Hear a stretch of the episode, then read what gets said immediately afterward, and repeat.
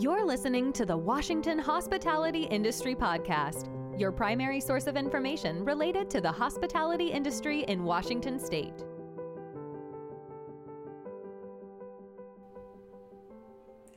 Welcome to the CEO Podcast with Washington Hospitality Association President and CEO Anthony Anton.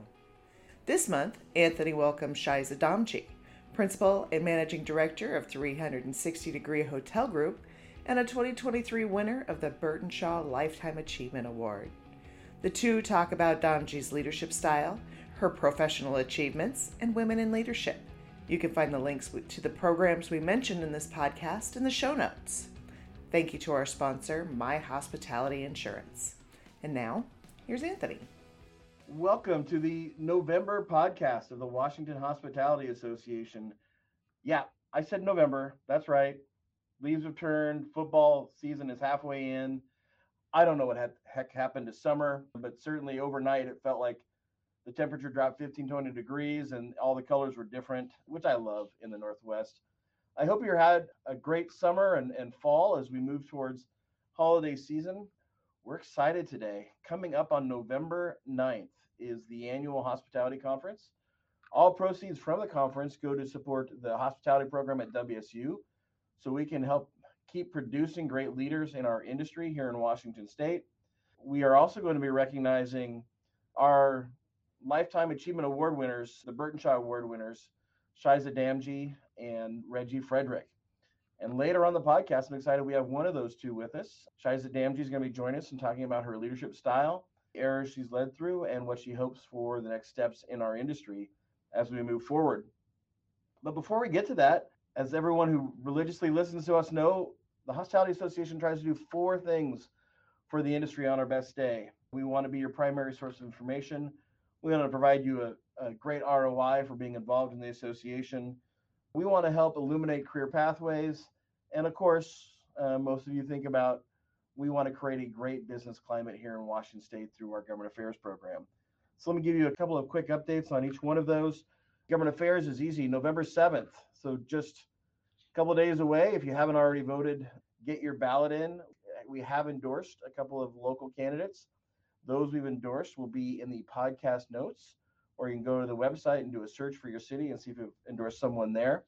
But we have endorsed some key candidates. There's a couple of really key races that I think are going to affect not only the city that they're in, Seattle, but some of the other areas outside elsewhere as well. So vote or don't complain. Your choice. Moving on to primary source of information, uh, we had a couple of high profile foodborne illness cases here in Washington State earlier, and it had been a while, whether it was COVID or whether it was just cyclical and we had a break for a bit. But we did have a couple of high high profile foodborne illness cases. So we have put together a how to respond toolkit. The link is going to be in the podcast notes. Please check that out or know that it's there, educate your team that it's there. So when and if hopefully never, but if a foodborne outbreak were to occur in one of your locations, you've got a quick resource on reminding you in a moment of the best way to proceed and do the right thing for your business and the community and your guests. On ROI, speaking of November 9th, we're going to be debuting our new retirement plan programs. So, for a lot of small businesses, retirement plan programs are out of reach. The team on our MSC committee, which is our group of volunteers who tries to put together great programs for you, has come up with retirement plan options, and they're going to be debuted. So come to the conference and check them out, or again, check out the podcast notes to learn more as, as they come forward. And lastly, our Education Foundation. Not lastly, of course, we care about Illuminate Career Pathways. We're taking the next stage in the development of our new EF. Uh, we took a break from our Education Foundation during COVID simply to survive, and it's coming out with a new focus. And that's really how do we get people to understand the incredible careers we have in our industry, that we're not an industry where the first job you see is the last one, but that first job is a starting point to what could be a great career, as will be highlighted by Shaiza later in the in the uh, podcast.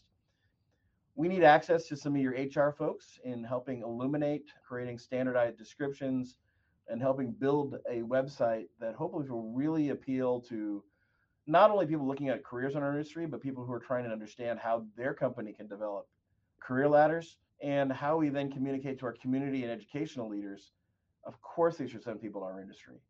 We're an industry that produces good days and smiles and great careers. And so hopefully we can better educate that world so they understand why they should encourage people to approach our industry for, for great success in their life.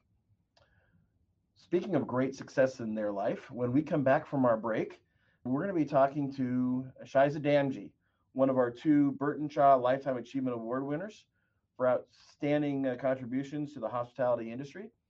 We get to hear about hers. So I'm really excited to bring that to you in just a minute. This episode is brought to you by My Hospitality Insurance. Our focus is to ensure Washington Hospitality Association members utilize the strength and collective premiums to maximize coverage. Visit myhospitalityinsurance.com for your free quote today. Thank you for sponsoring this podcast.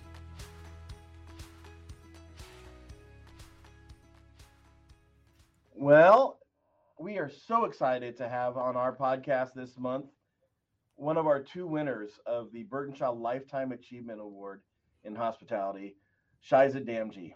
Uh, Shaiza, welcome to the podcast. Thank you. I'm honored to be here.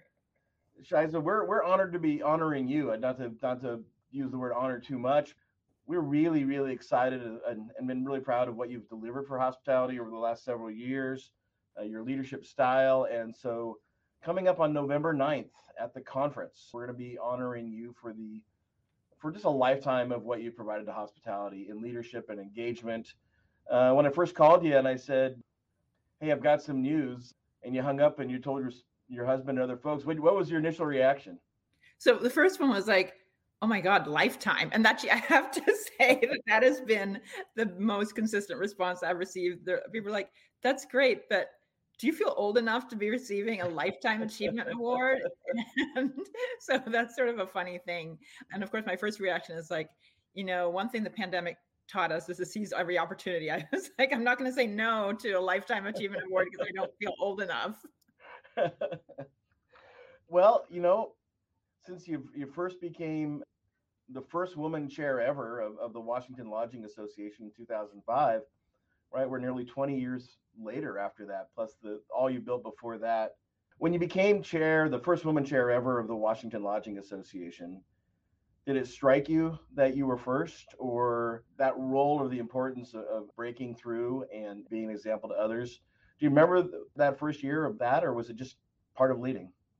You know, I actually did not realize I was the first female chair until I saw the AHOA press release day before yesterday for this award. I was like, oh, don't think I ever thought about that. I so honest. So that's my reaction to it is I didn't realize that at that time. Um, you, were, you were just leading. It just came natural. Yeah, exactly. They asked me, you know, they said, can you come on? I remember Jan Simon had asked, can you be on the executive committee? And then, you know, that rolls into the chair position eventually. And then it was accelerated because I think the two people before me had gone off to do different things in the, either in this, in the, in the industry or moving out of the industry. And so, um, yeah, so uh, I it was yeah it was just leading.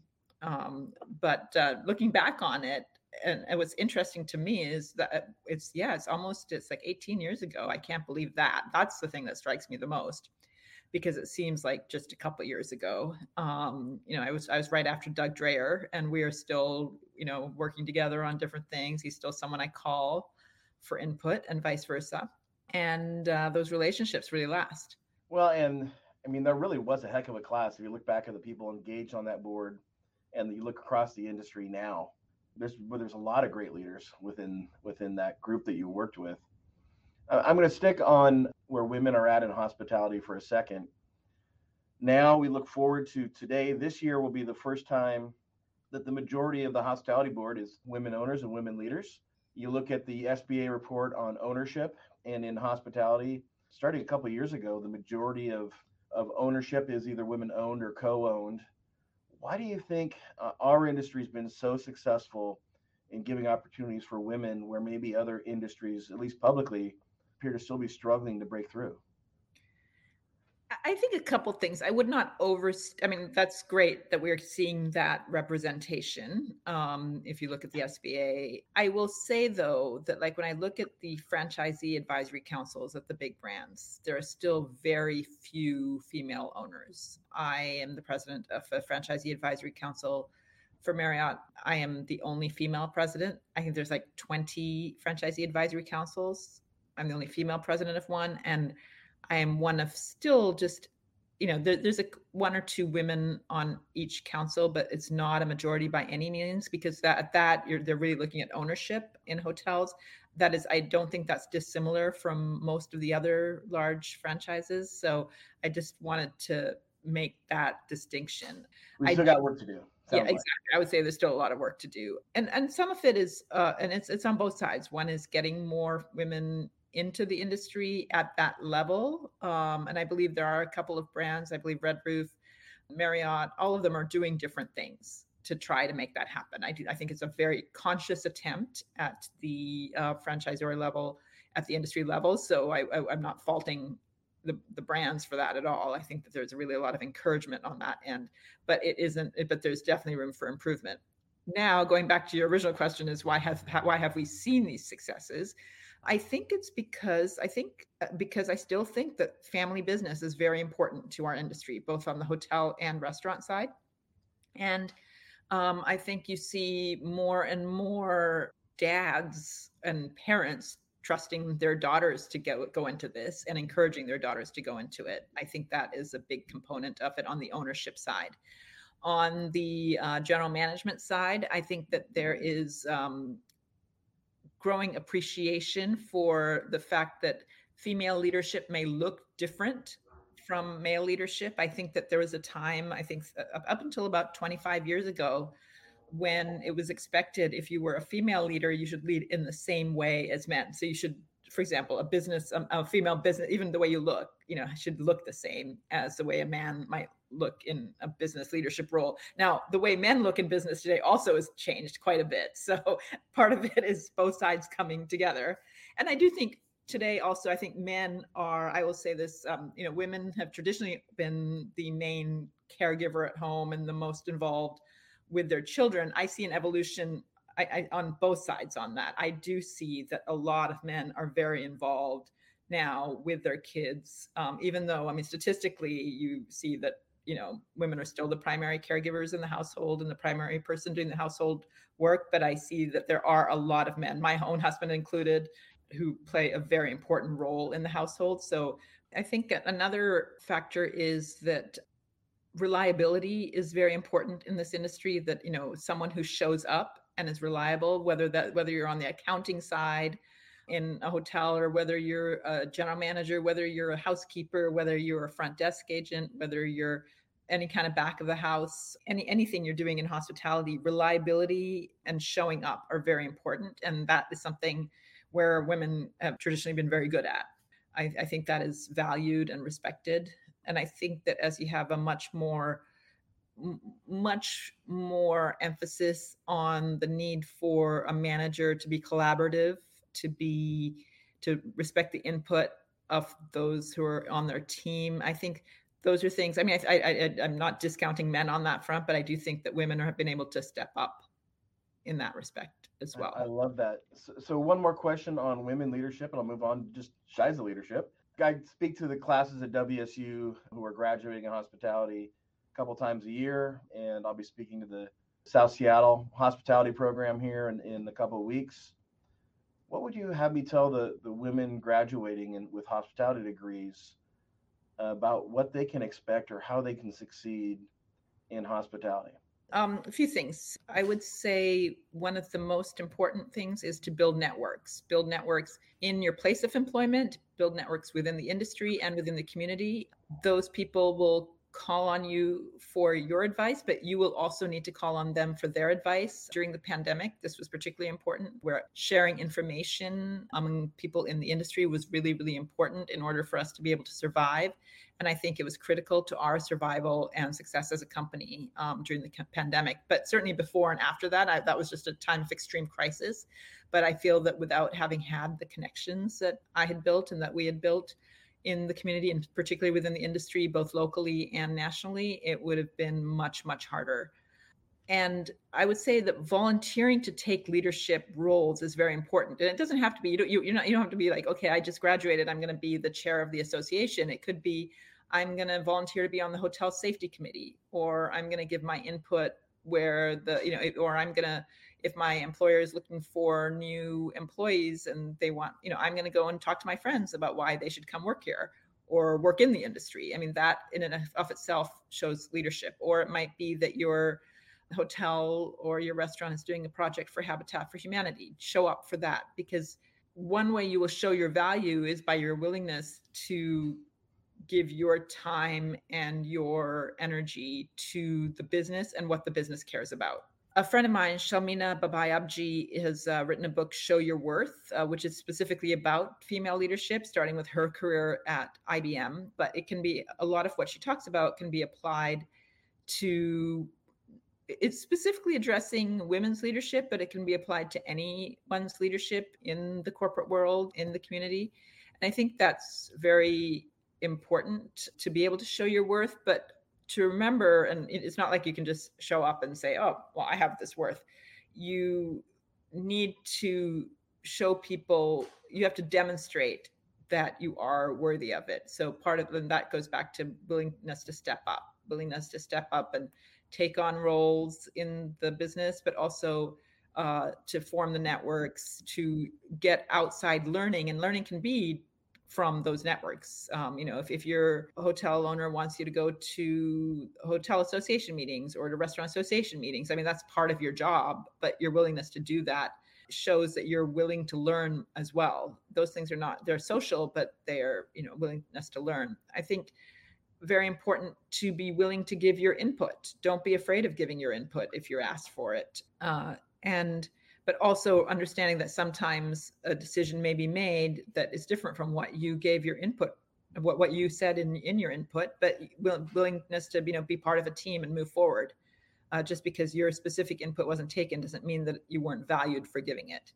One more thing i would say is the importance of a non-transactional approach towards relationships. I think people spot that you know they identify um, insincerity very quickly. Uh, people appreciate someone who's genuine, and you yes, you are networking and you are forming these relationships for a particular purpose, but you can't be transactional about it.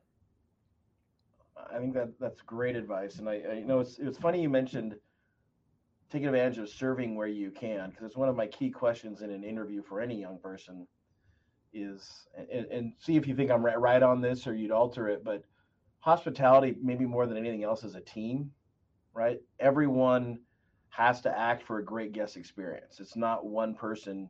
It's not like in, in a law firm where you have one great attorney, the one great attorney shines, right? The, you can in hospitality, you need the room to be clean, you need the front guest to be greeted, you need the experience of coming into the ho- hotel to be community oriented and give them a chance to come back. Right, the, the whole team makes a great guest experience.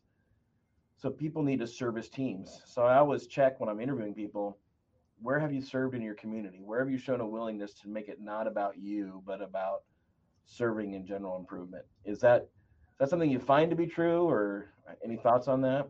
Yeah, I think that's an absolutely true statement. I think that is very, very essential. Every single person makes a difference and I love that about hospitality, just from my own makeup.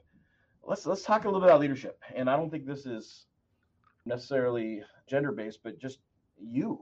You've inspired me, but I don't even know if you know it at times. But you have a unique leadership style that there's times where I try to emulate because the hardest issues in leadership are usually emotional. People are fired up, they're engaged, this is personal, it's affecting bottom line. There's no clear answers or they're political and you have this ability to calm a room down, get people to stay, step back, and get them to move towards solution. Is that something that has been natural to you? Has there been inspiration that's helped you develop that technique? And where did that style come from? Because I don't see it in a lot of people, and you're one of the unique people who I who I just see bring a room out of the screaming and yelling and emotion and back down to solution. How do you develop that? I, I, think had very good role models for my parents. My dad in the hotel business and in other businesses and and life in general, always taking leadership role. And my mom, like really a full time community servant. And recently, I've been listening to people talk to me about what she has done, and very different from how I thought she might have perceived because she's a very soft person.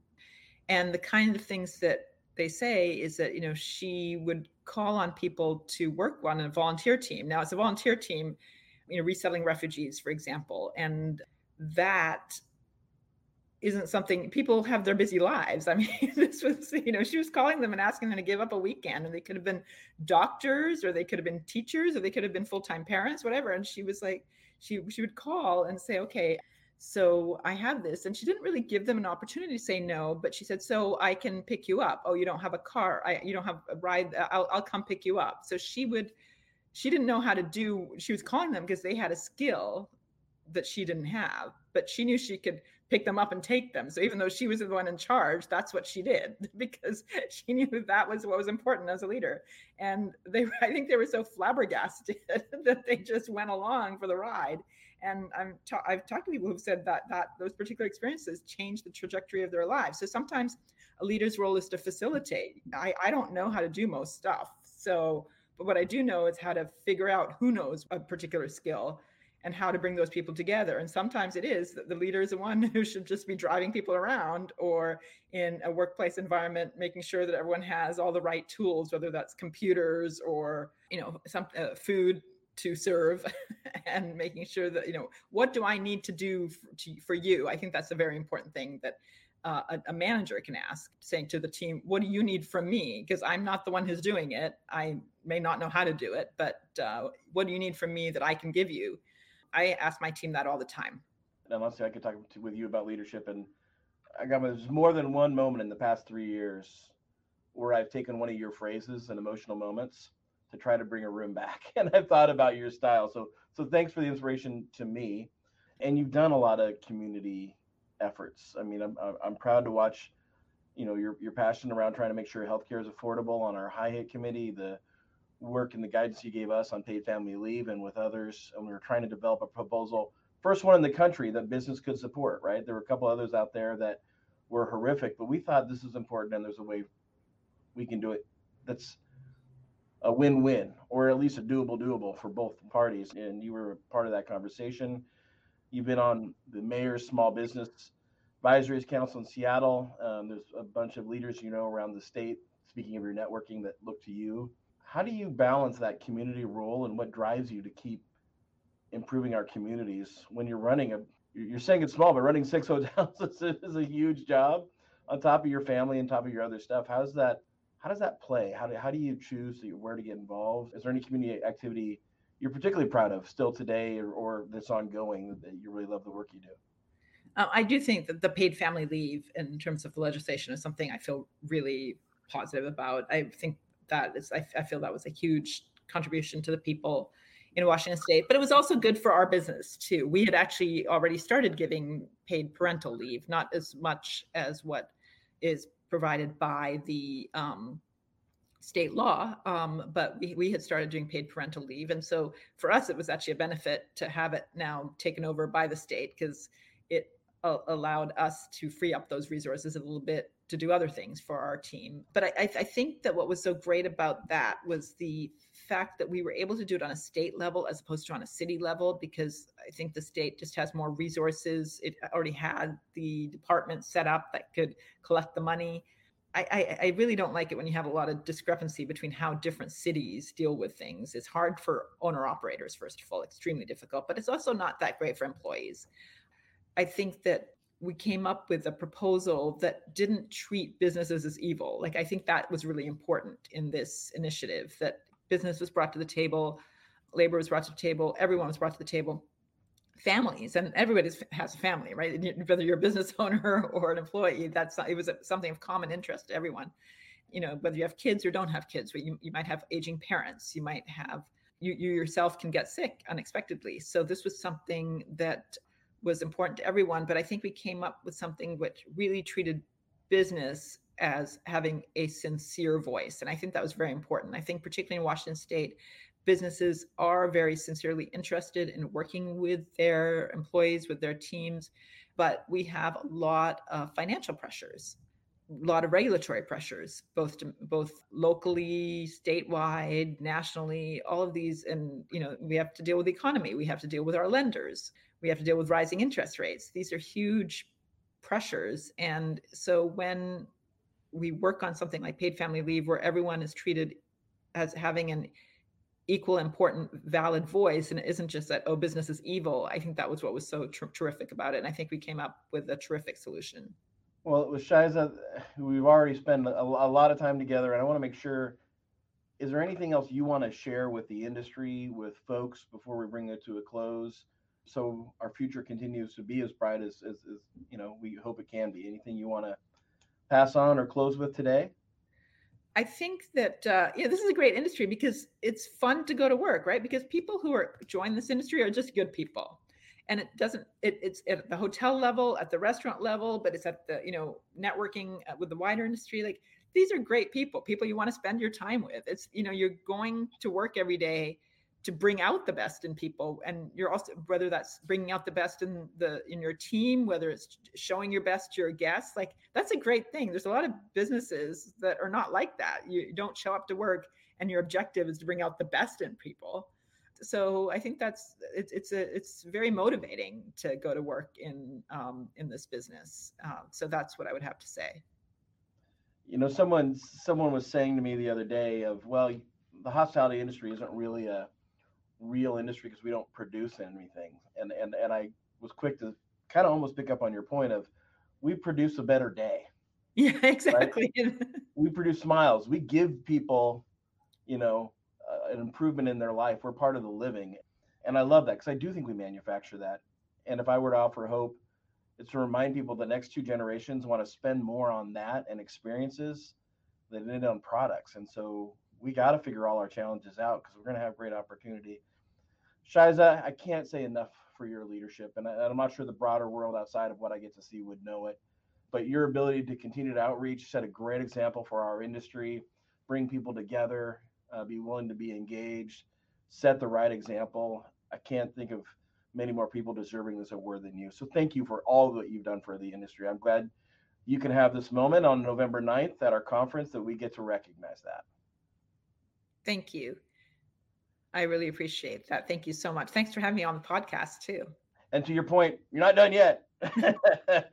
we got more we can do. So uh, we'll see you and everyone else on November 9th at the conference we'll look forward to talking more then. You can find the links we mentioned in this podcast in the show notes. Thanks again to My Hospitality Insurance for your sponsorship, and thank you to our listeners.